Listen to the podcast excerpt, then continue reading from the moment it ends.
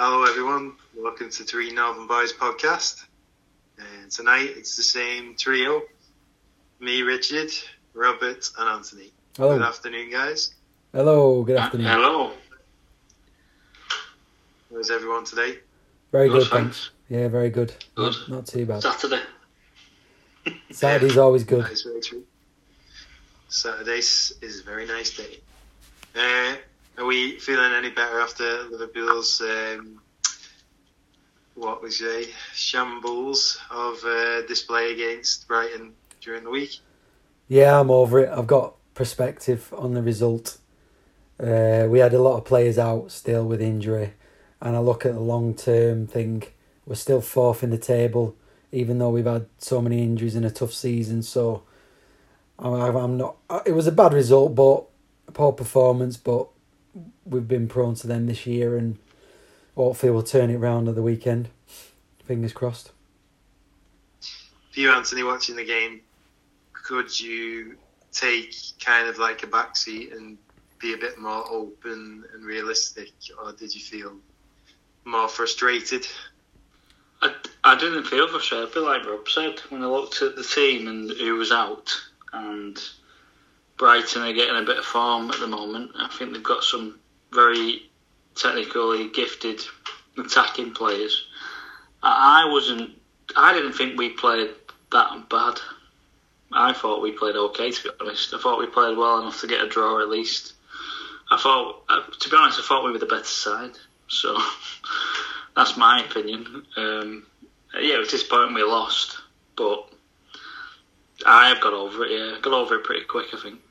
I think uh, I'd like to put a question over to you, Rob. Mm.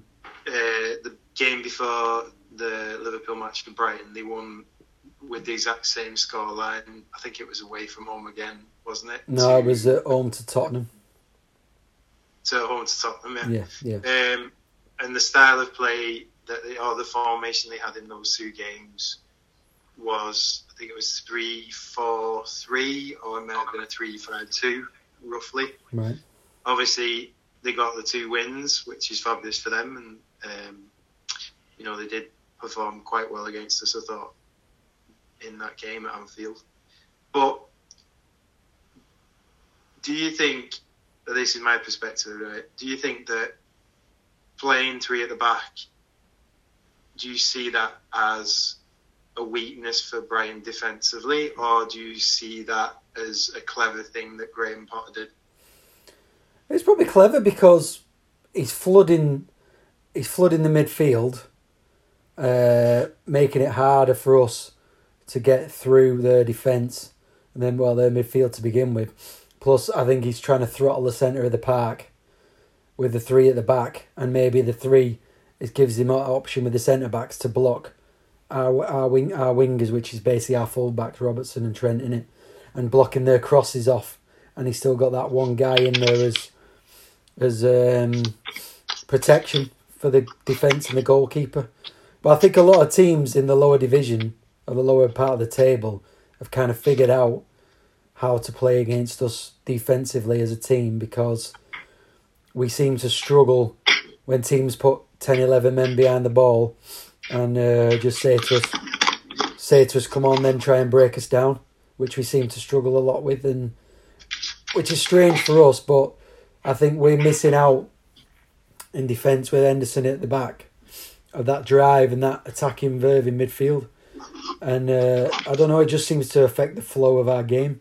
So probably Brighton did the right thing. They flooded midfield and and basically seemed to stifle us in the midfield, and we just didn't seem to be able. They played it kind of man to man at the back with our with Salah and obviously Shaqiri playing, and Origi up front. Was it Origi or was it Firmino? I can't remember. Might have been Firmino. Was it Firmino who started or Origi? Firmino Yeah. first, and then Origi came on. I just don't think we played to our strengths, but they kind of nullified what we do best. If that makes any sense. Yeah, I'll put it to you, Anthony. Um, if Barcelona were playing against Brighton with Messi in his prime, we'll say, and they were putting five players in the back, and then how many players would it be? And the rest of the team in front of the back four in a very, very tight line and keeping it very, very compact. Wouldn't you think that Barcelona will find it very difficult to break them down as well? Messi in his prime, and the team Well, they yeah, had. Okay, okay. Well, not not necessarily Messi. Barcelona now. taking Barcelona now. Barcelona now want to beat Brighton. Because to be honest, I think okay, we're missing Gomez and Van Dijk at the back, and Mane was missing. He wasn't playing, was he? Mane, Yeah, he was Mane out, was yeah. in, wasn't he? So was And Alisson. yeah, Alisson, and then you got Henderson playing in a different position, and no Fabinho. With our players back, we're a better side than Barcelona. That's my opinion. We're far better than Barcelona now. Um, But do, do, don't you think though that these these teams, Sheffield United were getting praised last season for the way they were playing because of the formation, because the players out on the pitch. Um, Wolverhampton Wanderers are doing the same thing. Uh, obviously, Sheffield United, sorry, um, now Brighton have started to do it, but I think from like a personal perspective, it's not really great coaching because all it is is you're just compacting the defence and midfield, keeping it very tight Mm. uh, to defend. There's no real art to the defending in a way. It's just making you sure you have enough bodies in the penalty area. And don't make a mistake here. Yeah, and okay, attacking wise, it can be more intelligent because obviously, you say you could maybe push more players further forwards without it. More availability, defence. haven't you? To me, it, it smacks or it smells of uh, these coaches don't have enough confidence in the defenders. What do you think, Rob? No, I'm not going to disagree with you. I think a lot of teams coming to Anfield or playing Liverpool expect to not get much possession of the ball, and they're scared of us. If they attack us too much, we'll hit them on the break, and we'll have more space in in between. And all they're hoping for is to just scrab out a draw or sneak a goal and get a win. They don't play expansive football. It's just we'll just keep as many men back as we can, block off their supply lines, block off, block shots, do everything they can, and hope they can nick a goal the other end, and then just hold out or just like say not get beat or just draw, which a lot of teams this season have done, like Burnley, West Brom. There's been a few teams who've done that this season who, oh well, they're just they're just scared to play football because they know we'll destroy them the other end if if they do play football Mm. and attack too much, which is what we want, as was proved in the West Ham game. The a few days before that, and the Spurs game before that, If you come if you come at us, we'll just overpower you. And which to me tomorrow gives us more, way more hope against Man City than it does against a lower team, a team near the bottom like a Newcastle or whoever else at home. It just seems like we have a better chance against the bigger sides, which is a strange thing to say, but it, it's a, it's borne fruit all season for me. I think the, the thing with tomorrow though is, I think it, it's it's City, well, it's City's to to lose, isn't it? Really, because if we don't win, we'll be ten points behind. Oh, if we lose, we'll be ten points behind and they'll have a game in hand. We have to win tomorrow. Mm. I think, in my opinion, I think City are too good to drop ten points, or possibly probably thirteen points. Won't it? They'll win the game in hand. So, um, I I credit um, uh, Brighton and the tactics for that game. I thought they got it spot on. Um, I, I thought West Ham had got it correct for like sixty minutes, and then we just were too good. Very, we were clever in that game.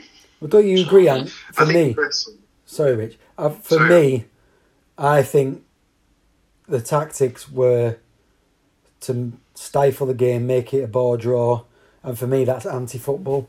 When a lot of teams do that in the Premier League, don't want to play football against Liverpool because they know if they do, Oh. they'll be destroyed. And it's Nobody, like you said, anyone who does try and play football against us, like proper, you know, football where they attack, they do, don't they? Mm. Tottenham did. West Ham tried Yeah. to compete and then they got overpowered. And Yeah, but I think the teams that actually do come to play football are the good ones. Mm.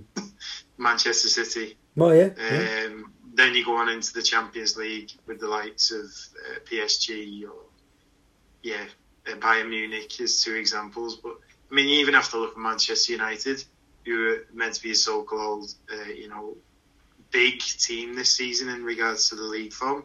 Come to Anfield and do exactly the same as what Yeah. everybody else has been doing. Yeah. So you know, it just shows you that, like for me, I I agree with what Rob says in the sense that it's not it's not football. It, it, I think it comes down to that relegation threat of we don't want to go out of the league. If we can just scrap something out of this a point, or if we're lucky we get three, then unbelievable because they just don't want to lose money. I, I think that's why the season is the way it is as well. That some of the games are particularly uneventful because sides are afraid of losing and missing out on money, and if they go down, especially this season, because of the the situation in the world at the present time, then it could have big consequences for them. Well, yeah, they could, um, like you say, whoever gets relegated this season could be, could spend spell the death knell for them as a team, as a club, Mm. or it'll affect them massively because they'll lose all that revenue for TV rights for a start. I know they get parachute payments to keep them going, but we've seen it a lot of time in the past. You see teams go down and then they drop down more and more leagues. Look at Sunderland. Look at Bolton Wanderers, Derby County. There's a man, you know, there's a few in the past that's that it's happened to. Maybe not Derby, but they've been close, and I think they're near the bottom this year in the championship. the the teams for me who, who are going to go down. I'm looking at the table now. The teams for me are going to go down are pretty much the bottom three now. I can't see them getting out of it, um, and I think Fulham didn't spend much money, did they, in January? No, Um, they, Brom got loan deals though. They got loan deals, and they probably shipped a few out. So they haven't really spent much money, have they? It's just on wages. Well, And you look- Sheffield United didn't buy anybody, so yeah. Well, you look th- at well, they're all prepared to go down. I think. When you look at Fulham, though, Fulham's a different case because Fulham are owned by a billionaire, aren't they, who, who owns Yeah. the Jacksonville Jaguars and stuff like that. So there's maybe a Yeah, difference they have to be careful though as well, Rob, because uh, they're refurbishing their stadium as well. Right, okay. Um, so, and then you got to think come into question with regards to attendances. They've not Mhm. had, they've, they've only had one game this season. I think it was at home where they had fans in the stadium. Was that against was us? against us. Yeah, I think it was, yeah. I think it could have been.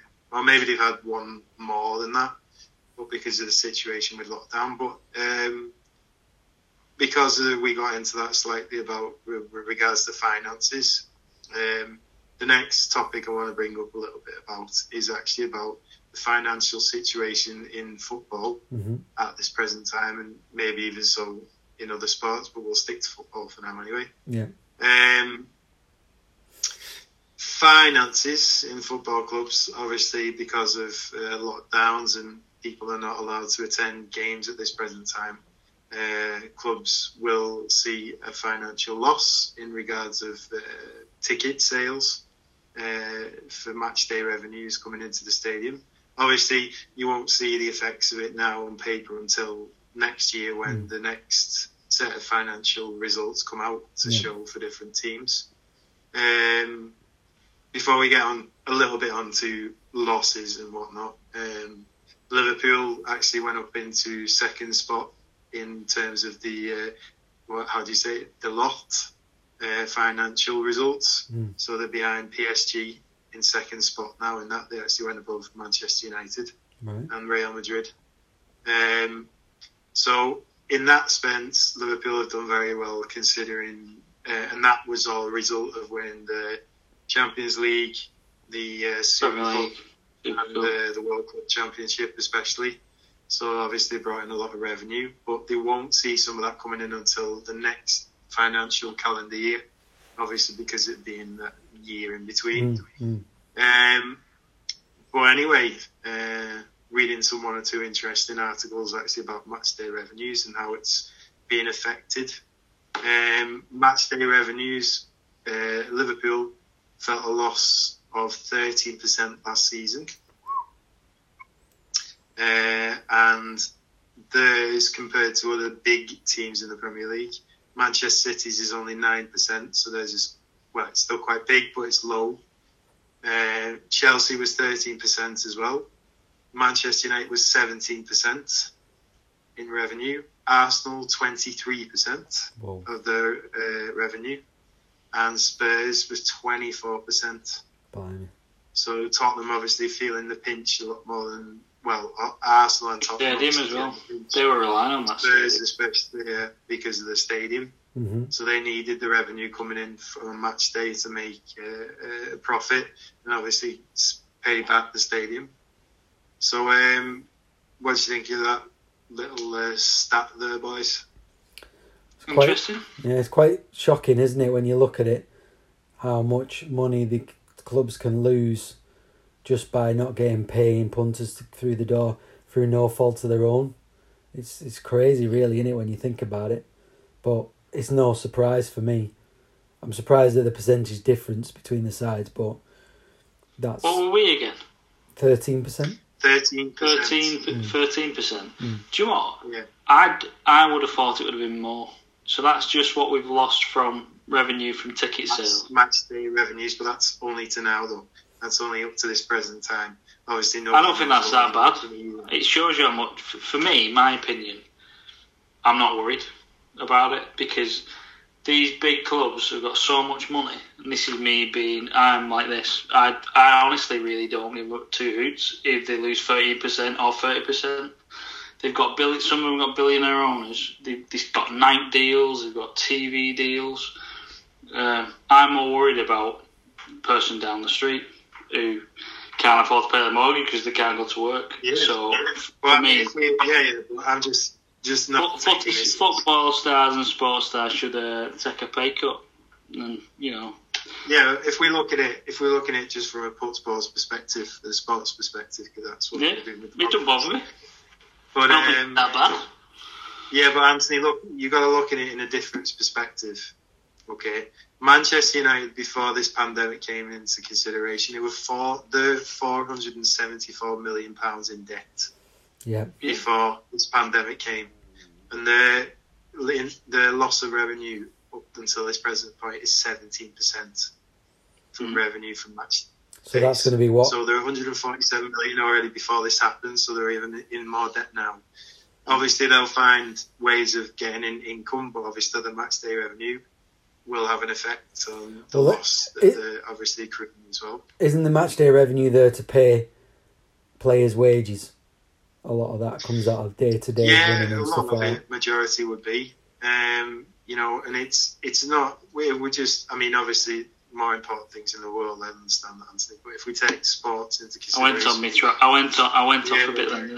That's all right. People's you've got to think about people's livelihoods involved in the sports system as well. I mean, There is, yeah. people are The people who- in running the football clubs as well. You know, with, No, uh, you're right. yeah, they can't afford to pay. They they're either furloughed or can't afford to pay. The no, they, Yeah, well, look I at the understand. situation with Arsenal.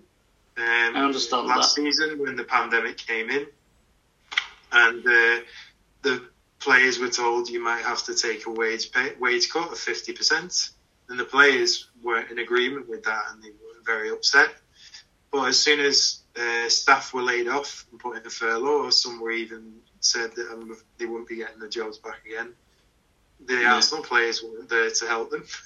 So you know eh, these things have a lot, lot of an effect, and Well, um, Yeah, I think um, the publicity of it as well. I think it's it's quite closed book in some areas, and I think um, yeah, players have to pay the mortgage as well. That was a bit insensitive of me.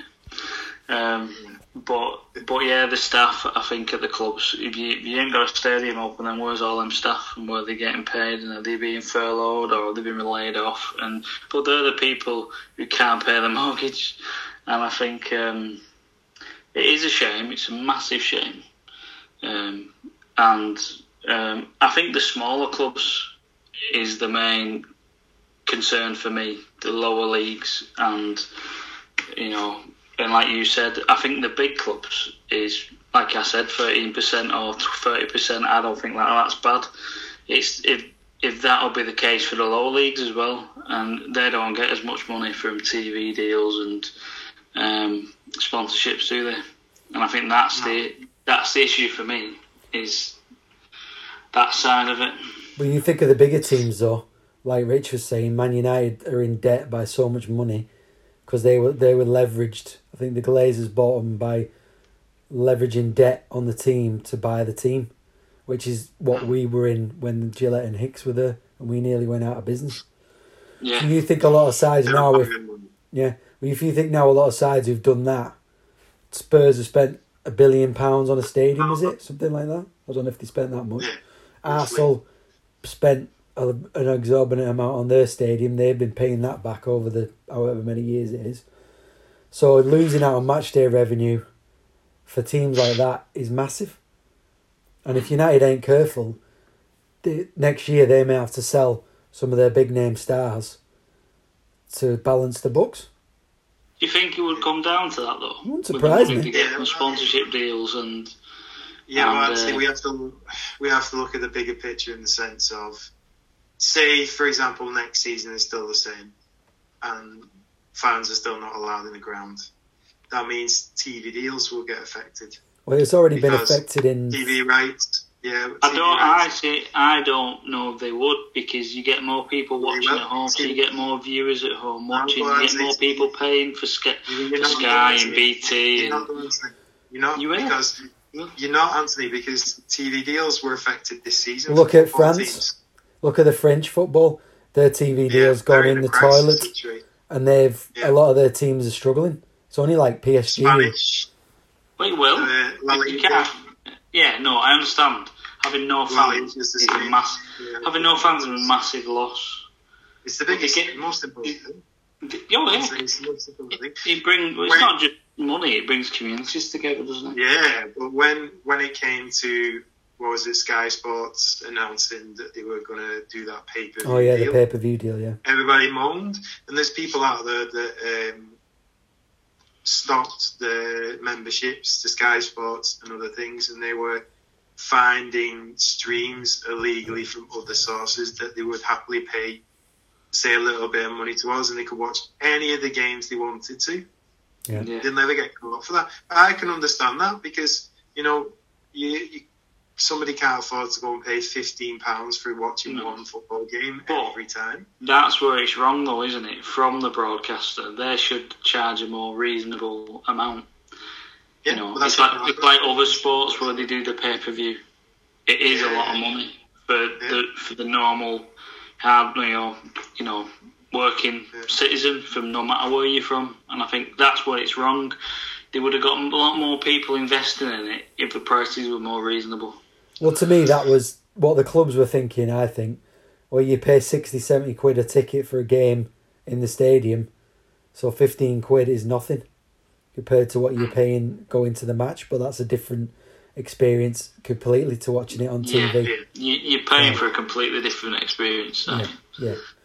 And Going plus, to the But I game. mean, Sorry. what we've got to think about as well is the future. If the big clubs get really affected, it's going to have a knock-on effect into the other divisions as well. yeah, because that changes will uh, knock down like a, a pile of dominoes, and all the other teams in the championship and the first and the second, and even some of the sides that are trying to get up from non-league will be greatly affected by it because that domino effect will have a domino effect on transfers with Yeah. regards to younger players going out to sides in the lower divisions or lower division sides selling players up to the Premier League or the Championship because of the financial situation. I mean, you've already seen it now with regards to um, Schalke. They had to let Kabak go to us on loan because it became so desperate for them. They needed some generation of money, yeah, just just a little bit of money to come in because they're in uh, financially. yeah. They're in dire straits, aren't they? Yeah, So you know it has effect, and this is why it goes on to. Uh, if I look at Barcelona and Real Madrid, the situations they're in, uh, Barcelona have got a debt of 500 million euros because obviously they're trying to uh, renovate the stadium. Yeah. Obviously, putting in more seats and improving it. uh, getting the roof. Yeah. And also, Real Madrid are in a 400 million euro debt because of them obviously trying to refurbish the stadium too. But Uh, Ronald Koeman as well. Just before I let you talk, Anthony, Ronald Yes. Koeman. He tried to buy a centre back for three million pounds, and or three million euros, sorry, and he was denied three million euros. Barcelona said they didn't have the money to be able Wow. to afford the player. But, no, I understand that, but right. What shocks me is that the amount of debt is crazy, and it, uh, whether it's how the clubs have been run in the, in the past, but surely that debt isn't what's happened in these last two years. That debt's probably like Man United been going on for years. I'm must have been. So why let yourself get in such a bad state of debt? And because no one could have predicted the pandemic and it going on for this long, but it's like why get? Hopefully, this now eventually, you know, we'll get fans in and it'll save clubs. I understand that, but you need to save the cl- some of the clubs, especially the lower league clubs. For me, but why get that yourself get into that much debt? It's like, oh my god. That's what these owners do, though. That's that's what owners have done in the past. They've leveraged money on debt on the club to buy it. I know, I know Which is a when you've crazy got fans situation, and when you've got every income from all corners of your business, like from everywhere, all the revenue coming in from everywhere, you make a lot of money, don't you? Mm, They make a hell of a lot of money. That's why it's such a wealthy sport, and that's why you know. Yeah, if you take Spanish clubs, obviously they're they're uh, the, they have presidents in place, Mm. so they have a term like a like a normal election, I suppose. They have a Yeah, term for that president, and then there's another election, and then somebody else who comes in and promises the world like they want to sign. I don't know, uh, Neymar from uh, PSG to Real Madrid or back to Barcelona, and then the fans are like, "Ooh, that sounds really good." So these guys promise the world, and then they come in, and then obviously it's it's so up and down with Spanish teams. I think that's why you get that kind of problem you get in, in Spanish football because uh, it's more like the American elections in a way. It's a bit, you know, uh, of a due success in the sense, a bit of bribery to get yourself in there, and then you can do whatever you want. It's all very corrupt. But um, Yeah. yeah, and you know, when you look at the way Spanish football's gone, and like you say, Anthony, it's not happened overnight. It's it's happened over years, and Hopefully, Spain it'll is sort a lot of clubs out. yeah, but I think the problem in Spain you got is just the TV rights because Barcelona and Real Madrid think they should have their own television channels, Yeah. whereas everybody else is like, well, we can't because not what, pe- what people won't watch ours and we won't make enough money for it. But if we're all on the same television channel, then when Real Madrid play at Eibar, then Eibar are making money because Oh, yeah. obviously Eibar fans will watch that game. Well, yeah, they realise in Spain if they go it alone, Real Madrid and Barcelona, you might as well not have a Spanish league anymore because a lot of the teams will mm. just go under. Because that, like you say, that exposure with Real Madrid and Barcelona helps these teams, like you say, stay in business and keep afloat. A lot of them. Well, I actually remember an article I read in 442, and this was a long time ago, actually. I think it's, ooh, it must be getting on like 10 years ago, I think. And they actually predicted, uh, they were predicting, uh, there was an expert, a football expert, was predicting that the Spanish league would probably one day end up being like the Scottish Premiership, where you just have Barcelona and Real Madrid uh, being the two teams that are be more financially secure, but then obviously the rest of the league being weakened because of that. Mm. And uh, obviously you've got Atletico Madrid that have become involved in the title race this season, which is a good thing. But if they weren't involved in the Champions League, then you know it, it probably would be Barcelona and Real Madrid. Well, yeah, pretty So, much. you know- There's nobody else really, is there? Bar those three. No. There's nobody else clo- comes close. Yeah. Which No, and you, you see, going on to the next comment that I can tell you about anyway is that if you take into account the deals that Liverpool got uh, a couple of years ago for Alisson, Virgil van Dijk, uh, and uh, Fabinho, these players came in because Liverpool were in a situation where they'd made profits from Coutinho and Suarez uh, quite a, a substantial amount of money, obviously, over a period of time. But um, at this present time, Anthony, Liverpool are a club that say we're in a situation where we so we use money from the profits they make from the club and not from loans and Mm, debts. mm. Um, it's a sustainable club. Liverpool aren't probably going to be able to get big deals signed in the next couple of years. Or do you think I'm wrong? I don't think anybody, with how bad the world is at the moment with the that's the horrible virus, I don't think anybody's going to do any. I'd be shocked if anyone does any big deals anytime soon. I think, I think you'll be unless it drastically changes over the next six months. I don't think. Yeah, no, I think you're right. I think um, it, it will affect. Um, it will affect most teams, won't it?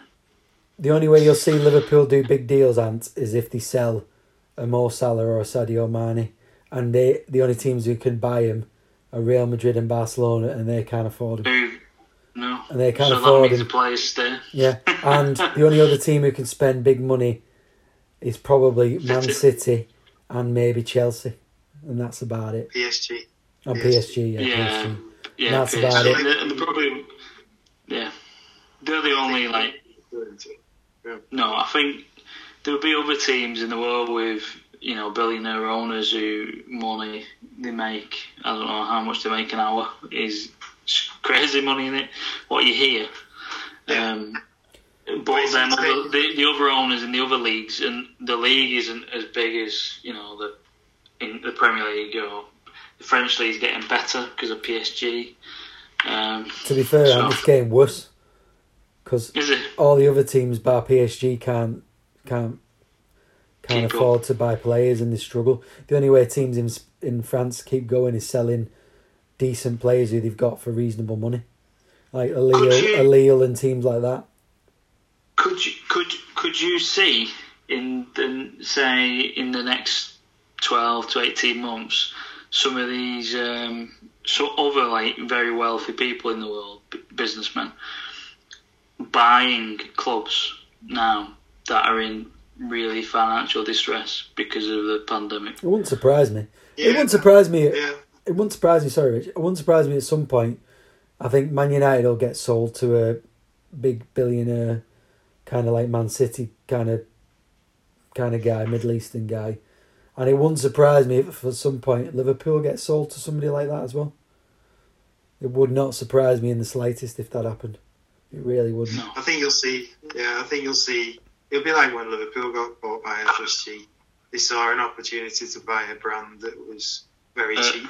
Mm. A very reasonable price, yeah, because of the debt and the You could see a lot of teams that get hopefully not exploited, but I think you could see a few teams get exploited by it. Well, it's not necessarily the, the teams; it's the previous, the current owners, isn't it, who have to sell because they just Yeah, yeah. I think you'll find maybe the uh, teams in France, uh, because of the way uh, Brexit's changed rules, that you might find that teams in France might be forced into a corner where a club from the Premier League might say, right, we can work with you and we'll give you money if we can keep some of our some of the young players from France in your team. And then when they're old enough, they can come over to us if they're Mm. good enough. They become like Kind feeder deal. clubs. Yeah.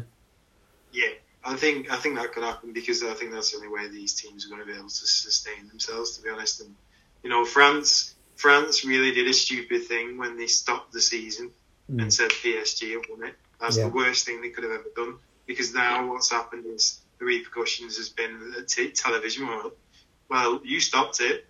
We were going to pay you, but Mm. because you didn't finish the season, we can't give you any money now. Well, yeah, because they're not. PSG are going.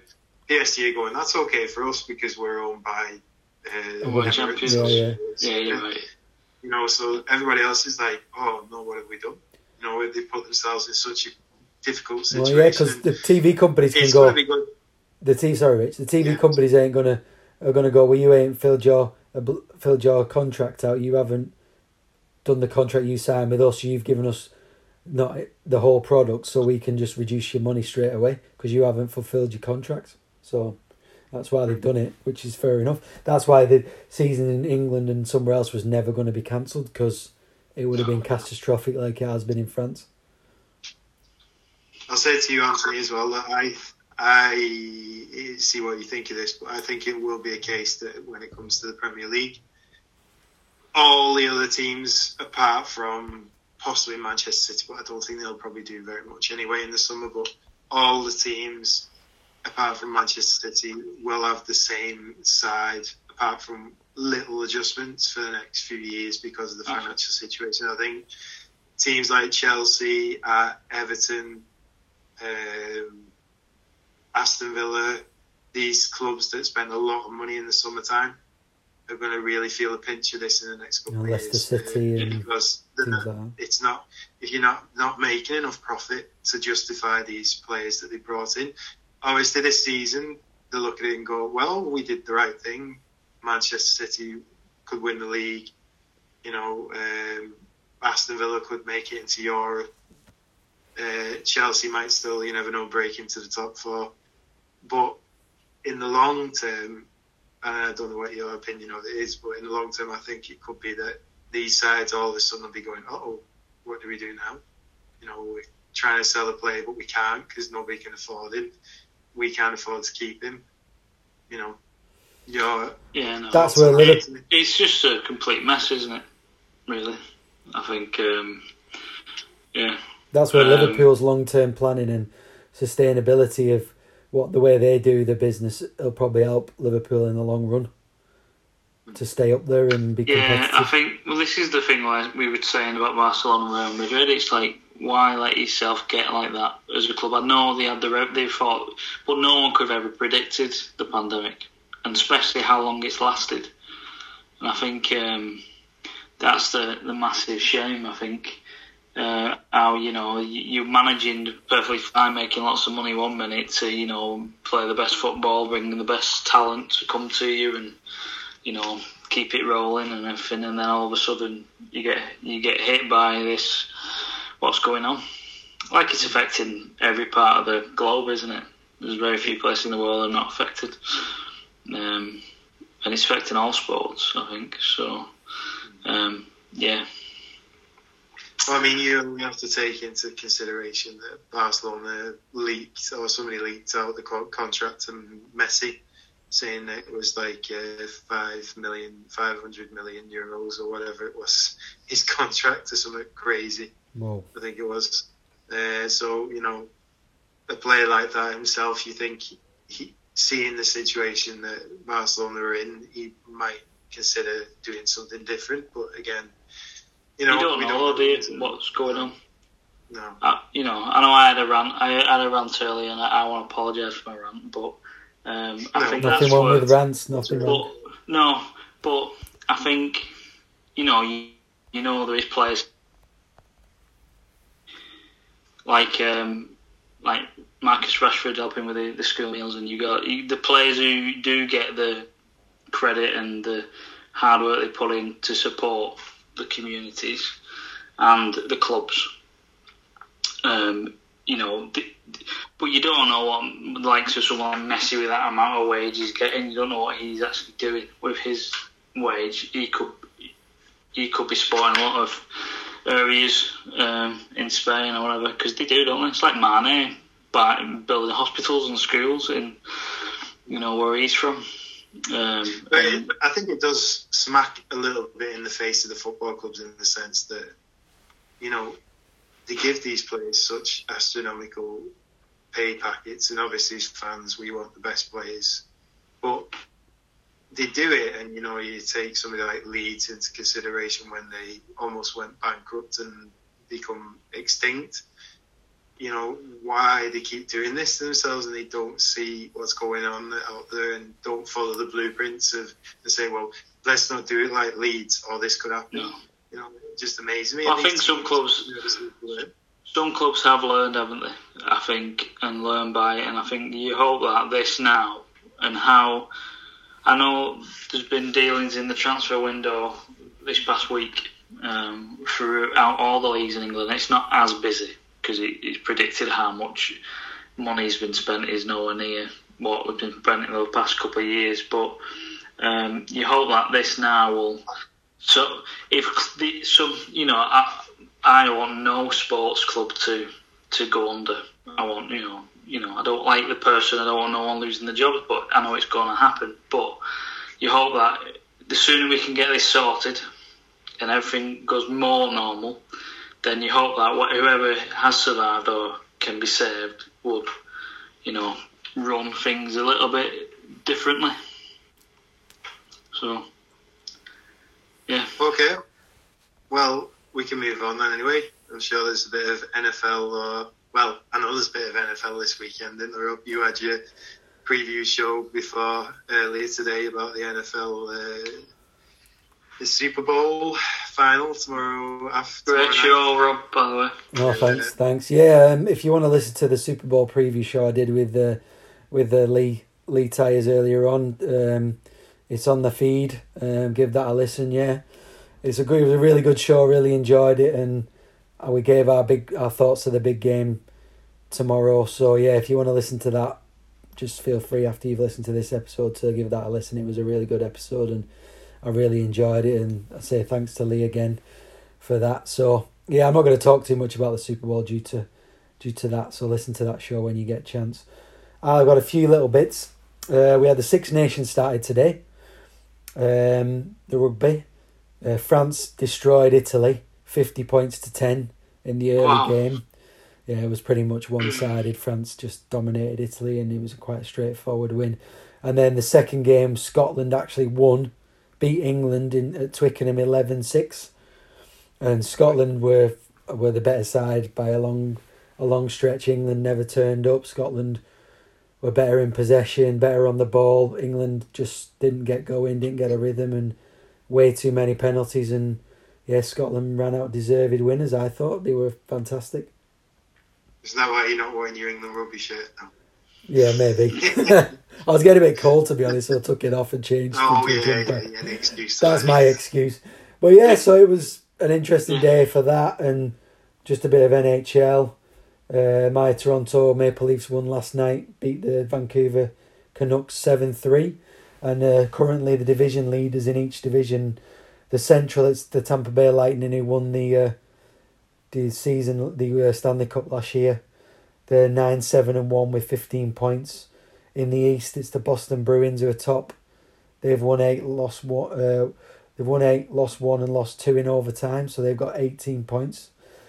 The North Division is Toronto Maple Leafs, who are 8 2 and 1, 17 points.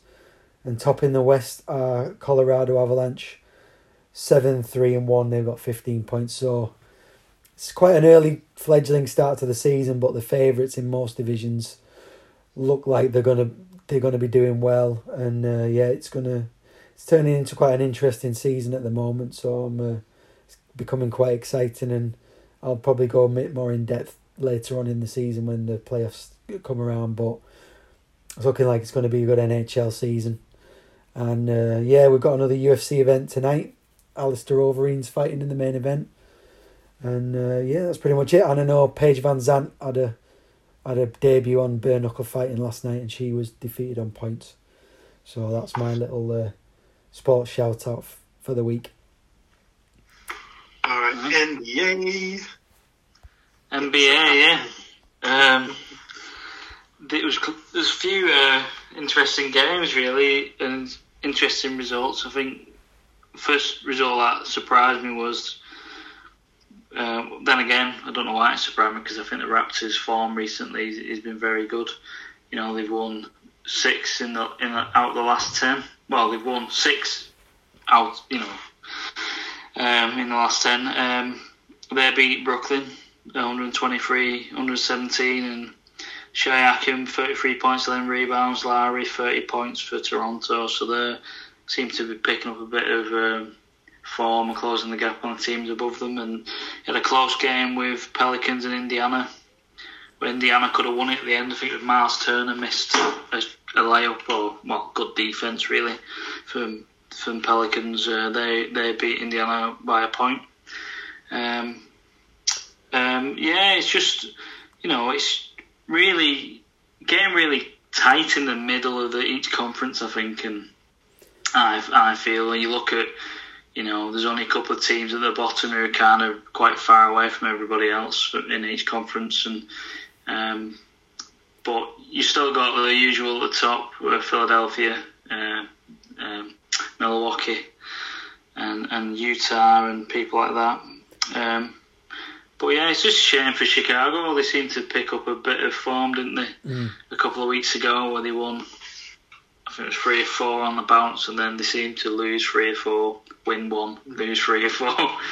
Um, and obviously, Bulls lost last time out against Orlando. Um, I don't know what you guys saw of that. Sorry? they got a chance for revenge tonight. Oh, they're playing him again Yeah, tonight. yeah. Yeah, because they, they played Knicks back to back, didn't they? Mm. Won one, lost one. Mm. And hopefully they do get revenge. 'Cause it, it seems to be with Chicago, I don't know what you guys think, they start really slow Mm. in the games. And they get I too behind sometimes. Some of the games, uh, the games, uh, some of the games they've actually been leading pretty much from the start until the last uh, quarter, and then Yeah, all of True. they just just lost. it's the one game. or the other. Uh, but the, the, the game that against Orlando, like, yeah. yeah. But against like Lakers or the Clippers, those type of teams, that's when they just seem as though it's like, oh no, we're not going to win this one. And Yeah. their confidence just It- disappears. it's it's the intensity, isn't it? With them big teams, you seem to start really intense and and compete, Hmm. and then you know the likes of LeBron and Anthony Davis and people like that come into the you know the golden time and just take over. Is it because the Bulls are still a youthful side and they've they've not got? Well, no, they've got a bit of experience, but they seem to be like this all along for a good few years, where they'll they'll start games well or start do have a few good wins, but they always seem to get to a level and never get above that level to be competing with the best, and they always seem to be stuck recently on that kind of level where they're either going to be like sneak into the playoffs just- or they'll just become like lower down and get a good draft choice at the end of the season. I just think uh, I think he's got a Billy Donovan's got a big job there Mm. because Yeah, I just think they're a team that's like I don't think they know which way they're going yet properly because they got one or two players that like Markkanen can be superb, and then all of a sudden it's like where have you gone? He's just disappeared It- again. And you just think eh, Coby White as well at the moment. His ball retention is absolutely shocking. yeah, it's turnovers and that. You know, Yeah. For a player that you know he's got a lot of promise, he's, he's I mean, I think in one in the, the I think which game did I was I watching the other day? Oh, I can't remember it was now. The one before the Magics, New York, New York. New York next year. In the first half, in the first quarter, I think they made, or it might have been the first half. No, I think it was the first quarter. They made eight turnovers just in the first quarter. You ain't going to win many games if that Now, happens. It was they made an eight. They made a turnover in the first minute, and I think that was yeah, it was because Coby White made the turnover. I think it was. He lost the ball, and then Billy Donovan, Billy Donovan took a timeout. I think it was after like a minute, minute and twenty seconds because Oh, he word. knew straight away. It was like, oh my god, what's going on here? We we got to fix this already. Mm. So you know the, I I think he's. I think I think this season is just a case that he's got to find out who he thinks is going to be good enough, and then Yeah, I He's completely. try and trade. Yeah. I, Yeah. I completely agree with you there, Rich. He's he's got got they haven't got a small uh, squad. I think they've got quite a decent sized squad, and you you look at some of the players. You, the thing what Rob said about the I know we've got a bit of experience, but for me, the only player who's experienced who seems to play consistently uninjured is LaVine. Mm. Markkanen's injured again, and he's got Yeah. years of experience in the NBA, but he keeps getting injured. You've got Wendell Carter Jr., who's okay, he's Alters, three or four years in the NBA, but he's injured. It's like so, and the rest of the guys haven't really had, haven't never been a starter. If, if you get what I mean, Do like Gafford now, he's, he's coming. I think he's playing well most of the time.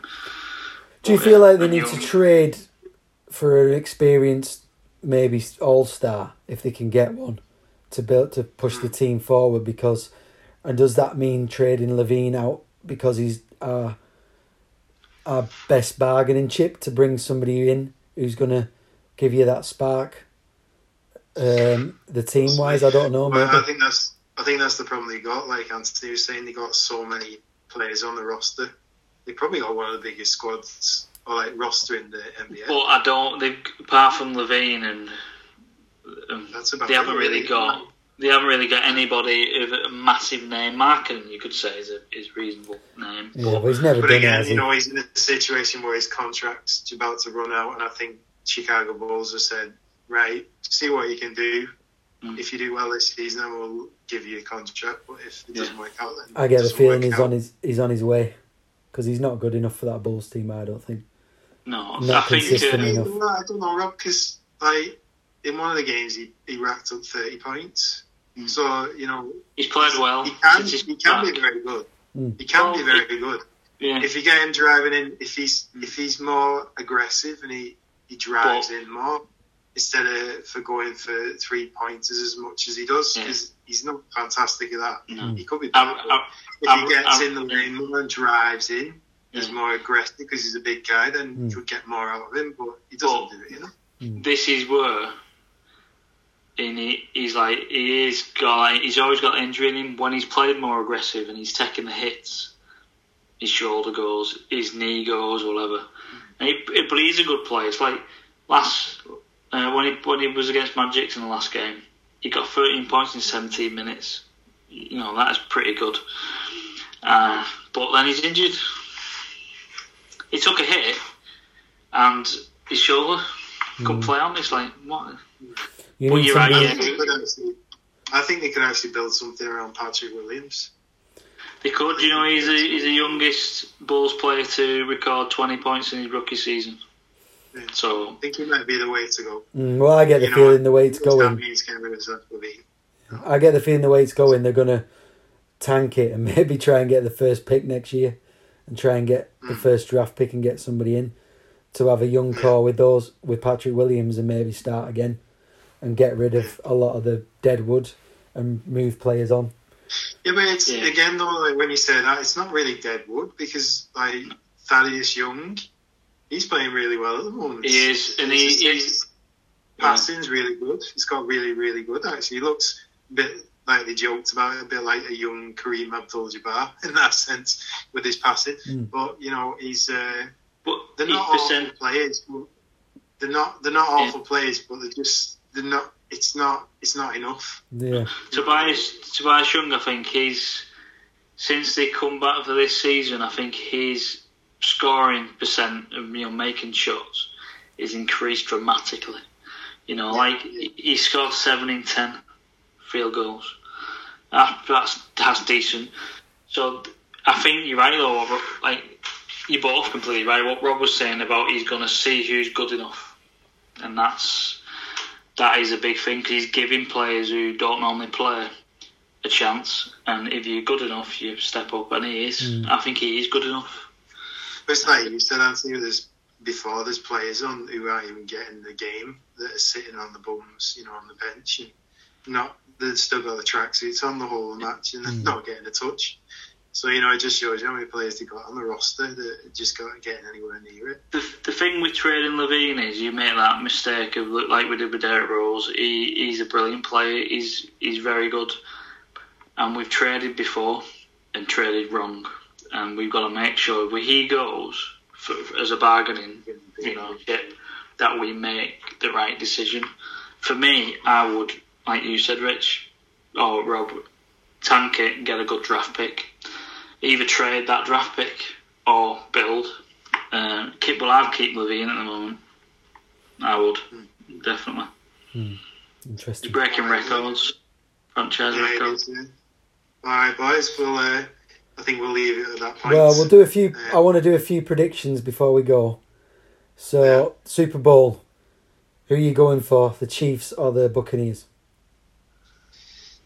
I'm going for the Chiefs. I think I don't think the Buccaneers will have enough of uh, listening to your podcast as well before. Uh, just listening to the the whole insights to it because I'm not a well versed NFL fan, but uh, yeah, I'd say the Chiefs. I think Buccaneers aren't just ready yet to win it, but they've done really well to get to the final. Okay. I I kind of agree with Rich. I don't want to say the Chiefs, but I want to say Buccaneers.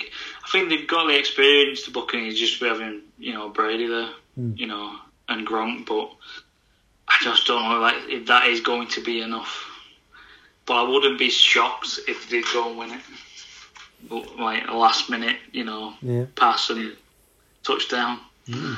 Uh, but yeah, it's it'll be an in, interesting And, game uh, to watch. yeah. And finally, Liverpool, Man City. How's that going to go tomorrow? What do we reckon? Uh, I'm gonna go. I'm gonna be really droop, droopy draws here. I think we'll lose. Actually, tomorrow. I think it'll be. Uh, I think it might be one of those games where we might be a bit naive and uh, be kind of like that Liverpool of old. You know, when they played against the big teams and tried to go for it, and then just got it on the break and lost maybe one or two nil, and the game was over. Because I, I just think City at the present time, the way they're defending, especially, uh, it's not the City we played last season or the No, season before. This Mm. is this is a completely different team, and it, they'll, yeah, uh, I don't think we'll have enough tomorrow, to be honest. No, especially if Sadio Mane is not back. I I I. I kind of agree with Rich. I don't think we've got enough at the back to uh, keep them out, and we might score, but I think they'll just have too much for us. And their form at the moment is impressive, and like you said, they're not the same team at the back and going forward as well. They're, they're a better side this this time, and I think they'll just. I've got a feeling it'll be quite a big scoreline from City. We might nick a couple, but I reckon it'll be about four two or something like that. Well, I'm going to be Mr. Positive and say we're going to win I hope so. 3 1 tomorrow. I'm being positive. Oh, nice. Boo boo Yeah, to I, all I you. see I think we're going to win. Rob. What? Yeah, but I see it as a way. If we'd had Virgil van Dijk, Joe Gomez, if we had the team we had last season, then I'd be thinking differently. Because I think We'd win, yeah, yeah. we can beat City. But Yeah. without those two, and then you're probably looking at two new centre halves in tomorrow against the Man City side that's in the in the groove and then has got a routine. But they haven't conceded many goals. I think how many six six away goals they've conceded and seven at home. Hmm. So it's not a lot of goals they've conceded. Yeah. So and we haven't scored at home in the last three league games now. So Yeah, that's true. you know we're struggling for form ourselves. So. Uh, I'm still going to say we're going to all win. they have to do is, yeah, yeah. Anyway, boys, it was nice to talk to you again. Uh, hopefully, everybody will enjoy this podcast when they hear it. And uh, thanks Yeah. for listening to us. Yeah, And thanks, we'll everyone. See you, And take care, everybody. see you Saturday. Yeah, don't forget to follow us on uh, Instagram and uh, get the podcasts at all the usual places and give us an email if you want to ask any questions or you've got any thoughts. And don't forget to listen to the Super Bowl special. On the listen feed now. Yes. Give it a listen. See ya. Over and out. Bye.